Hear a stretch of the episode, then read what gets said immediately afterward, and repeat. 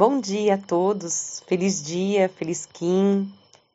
Vamos então falar da energia do dia de hoje, das perguntas do dia, sempre lembrando, né, que nós estamos no começo do ano, na lua magnética do morcego, estamos numa onda encantada do cachorro magnético branco aonde a pergunta dessa lua é qual é o meu propósito.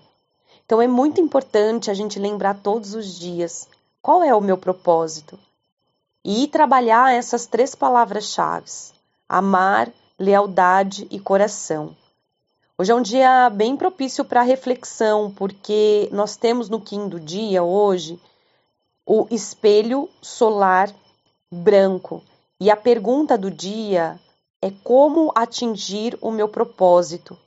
E as três palavras-chave do espelho é refletir, ordem e infinito. As palavras-chave do tom solar é pulso, realizando e intenção. Eu gosto muito de trazer uma explicação aqui do tom solar.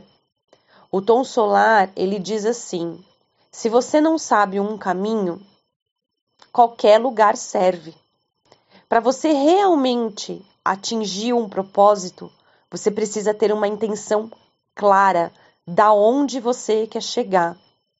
Então é muito importante, né, nesse dia de hoje a gente refletir sobre essa pergunta, sobre as nossas intenções, utilizando, né, as nossas palavras-chave. As palavras-chave desse mantra aqui do dia de hoje.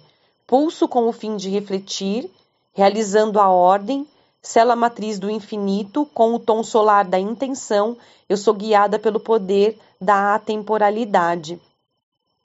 Eu quero trazer também aqui para vocês, no dia de hoje, que esse tom solar, ele tá dentro da onda encantada no que é chamado de torre.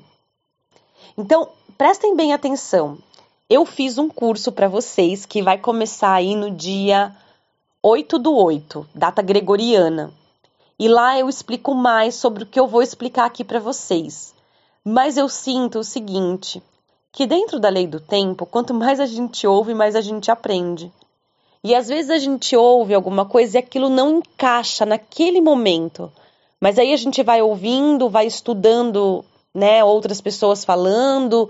Vocês vão estudar nesse movimento, né, do Sintonize 1320, aonde vão ter 21 aulas para que vocês possam aí se deliciar em aprender a lei do tempo. E dentro da onda encantada, nós temos dois portais. Um portal de entrada, que é o primeiro dia da onda encantada, e um portal de saída, que é o segundo, perdão, que é o último dia da onda encantada. Então, o primeiro e o décimo terceiro dia são os portais, porta de entrada e porta de saída. A gente tem as câmeras, que são o dia 2, dia 3, dia 4. Dia 5 já é considerada a torre.